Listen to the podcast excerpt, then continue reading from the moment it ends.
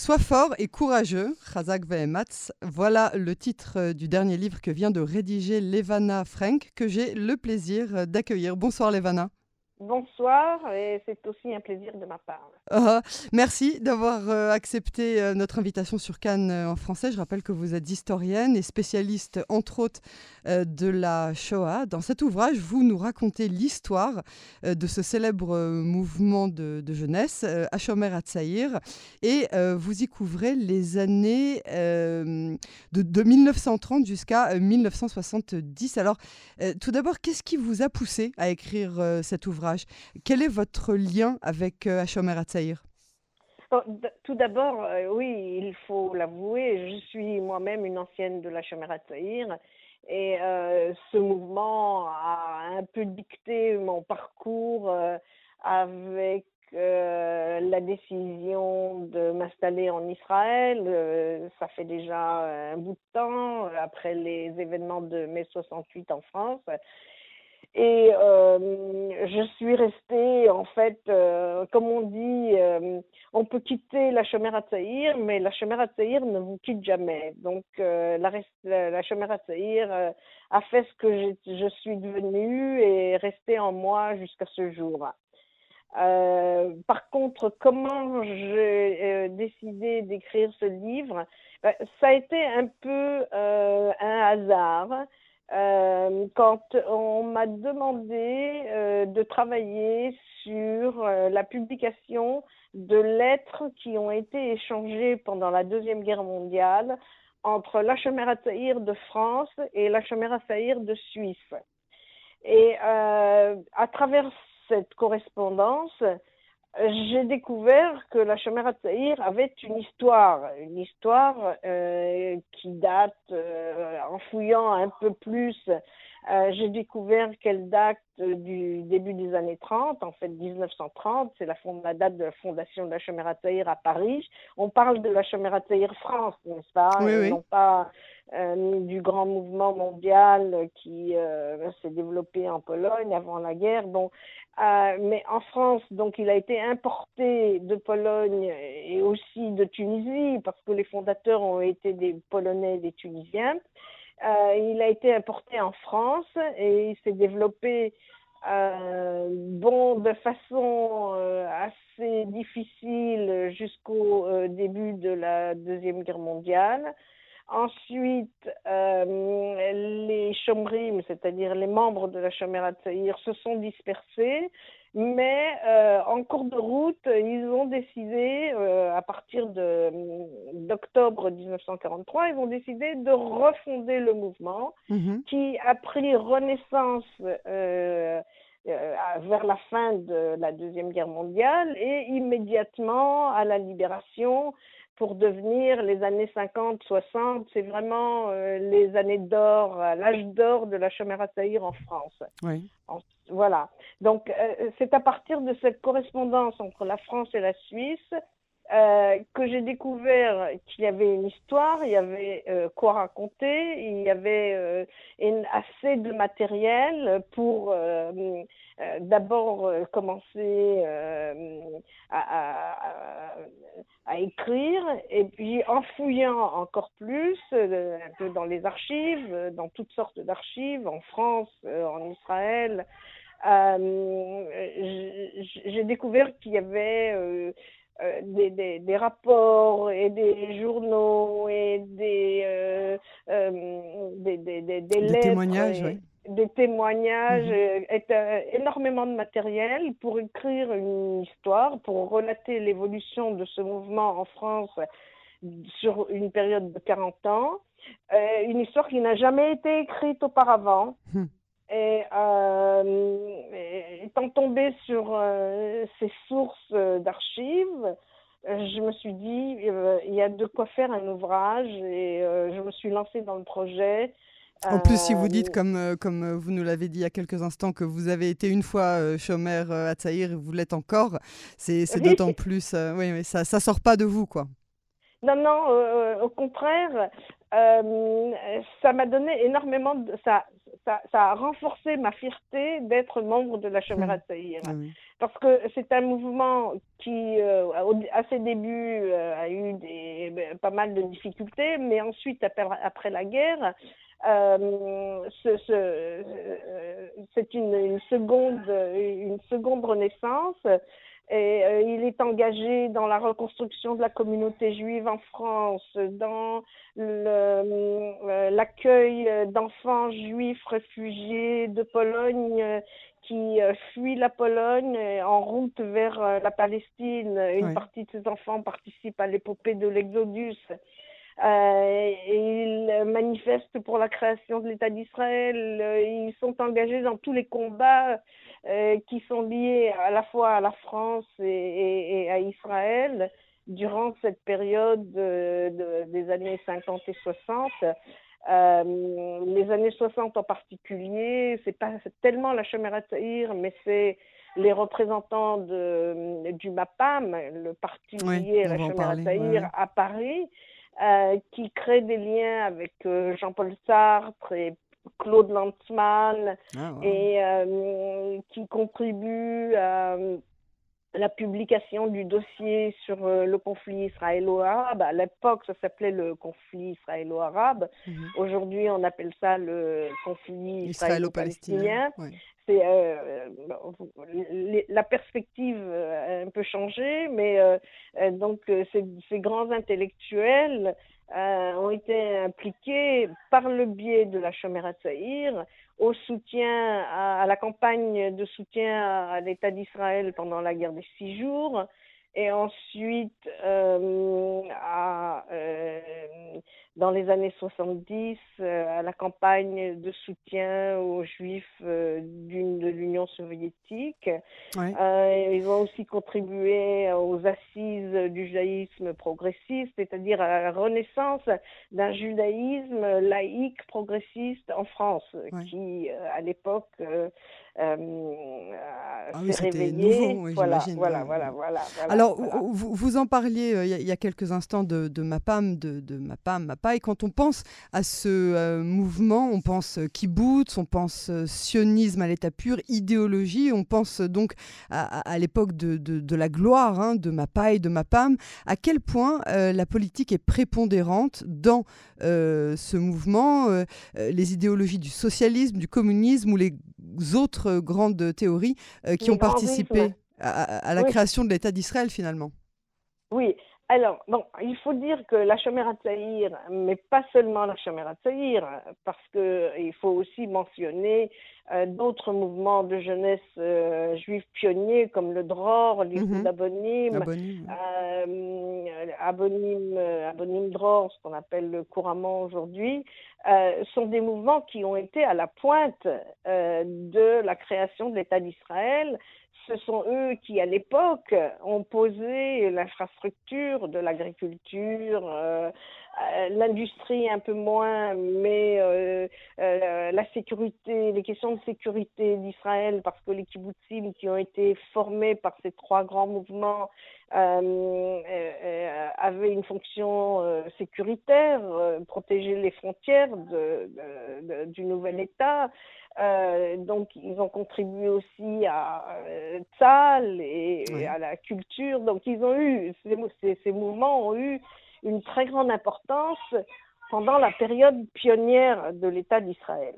Oui, mais il faut dire que à partir des années 70, euh, cet État qui, surtout après la guerre des six jours, c'est un État qui euh, a des bases euh, plus ou moins consolidées et qui n'a plus la peur d'être éliminé. Donc la période pionnière s'estompe à partir des années 70 et ça met effectivement le mouvement Hachamera Tsaïr, comme tous les autres mouvements pionniers, euh, en situation de crise. de réadaptation, euh, j'imagine. Oui, de, exactement. Mm. Crise qui mène à une euh, reconsidération des objectifs du mouvement. Euh, mais ça, c'est à chaque fois, j'imagine. Ça, ça c'est quelque chose que j'avais l'intention de vous demander un peu plus tard, mais j'imagine que c'est à chaque euh, moment charnière de, de, l'histoire, à chaque fois que euh, le monde, ou plus précisément l'État d'Israël, ou même le judaïsme prend un tournant quel qu'il soit, forcément, ce genre de mouvement important doit se réadapter, justement il doit se réadapter et le fait qu'il existe encore aujourd'hui est effectivement la preuve qu'il réussit à trouver euh, en, lui-même euh, des sources qui lui permettent de se renouveler et de euh, continuer sur une voie différente. Parce que les grands ismes, le, communisme finalement s'est avéré comme euh, une impasse. Euh, le sionisme a été est établi plus ou moins. Euh, le socialisme reste encore très d'actualité, bien qu'il lutte pour affronter euh, les mouvements de droite hein, et d'extrême droite. Le capitalisme surtout. Oui, oui le capitalisme. Et, bon, il y a des questions qui sont très actuelles et qui sont liées justement à ce capitalisme à outrance, euh, comme euh, la crise climatique. Mm-hmm. la, crise des, des, réfugiés. Donc, il y a, y a, énormément, y a énormément à, faire. Euh, en, Israël en particulier, euh, le problème palestinien n'est pas résolu, euh, les différences entre les différentes couches sociales ne font que s'écarter. Donc le, socialisme, peut-être pas dans sa version originelle, mais dans une version plutôt de social-démocratie, a autant d'actualité que, bah, que, par le passé. Donc il y, a quoi? Oui. Sois fort euh, et courageux, c'est euh, donc euh, la, traduction de Razak Vaemat, c'est la, doctrine hein, de, de, de Tel Pardon, de Tel je voulais dire de la Chomer à Tsaïr. qui sont les, lecteurs de votre ouvrage? À qui cet ouvrage est destiné? Alors, a priori, je pensais que des jeunes de la Chomer à aujourd'hui euh, pourrait être intéressé. Mhm. Euh, euh, mais, et, au départ, j'avais l'intention d'écrire un ouvrage qui se limitait à 150, 200 pages. Mais finalement, j'ai pas pu m'empêcher de produire un gros pavé. Euh, pas trop gros quand même, mais relativement gros, qui peut rebuter les jeunes d'aujourd'hui. C'est ça, c'est moins accessible quand c'est euh, gros pour les jeunes d'aujourd'hui. Oui, et puis on m'a dit, on m'a dit de toute façon les jeunes d'aujourd'hui ne lisent plus, euh, ils lisent leur portable, WhatsApp, machin chose. Bon. alors, j'espère qu'à un certain moment, ils y arriveront. Mais sinon, euh, ce sont des, surtout des anciens de la Chambre à Tahir qui, sont, euh, qui ont manifesté énormément d'enthousiasme mhm. euh, à la publication du, du, livre. Et puis, il y a des questions historiennes qui sont soulevées à travers le, les différents chapitres du livre. Et je pense qu'il y a un public de spécialistes qui peut être aussi intéressé. Bah, en fait, ça, ça devrait intéresser intéresser à la fois les gens qui euh, sont passés par des mouvements de jeunesse ou qui sont actuellement dans des mouvements de jeunesse.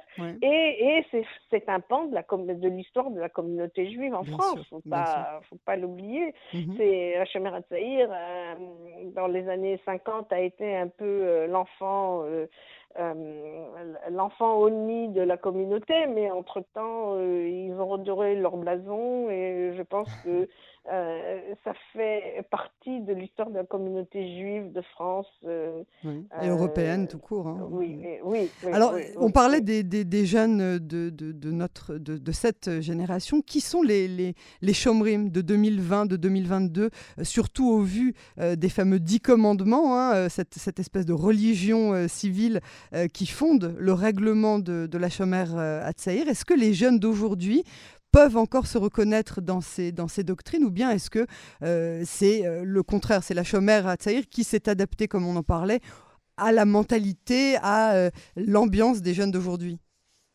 Euh, il y a certaines euh, lois dans les dix lois, dans les dix commandements, les dix lois du chômeur qui euh, sont sûrement encore d'actualité, la fidélité, la fidélité au peuple, au peuple juif, à la, à la euh, l'engagement vis-à-vis euh, des, des, problèmes qui concernent le peuple juif, ça c'est mhm. sûrement d'actualité. Ça c'est aussi euh, facile au niveau idéologique à, à, réussir à s'y adapter, mais il y a d'autres d'autres commandements qui sont un petit peu plus...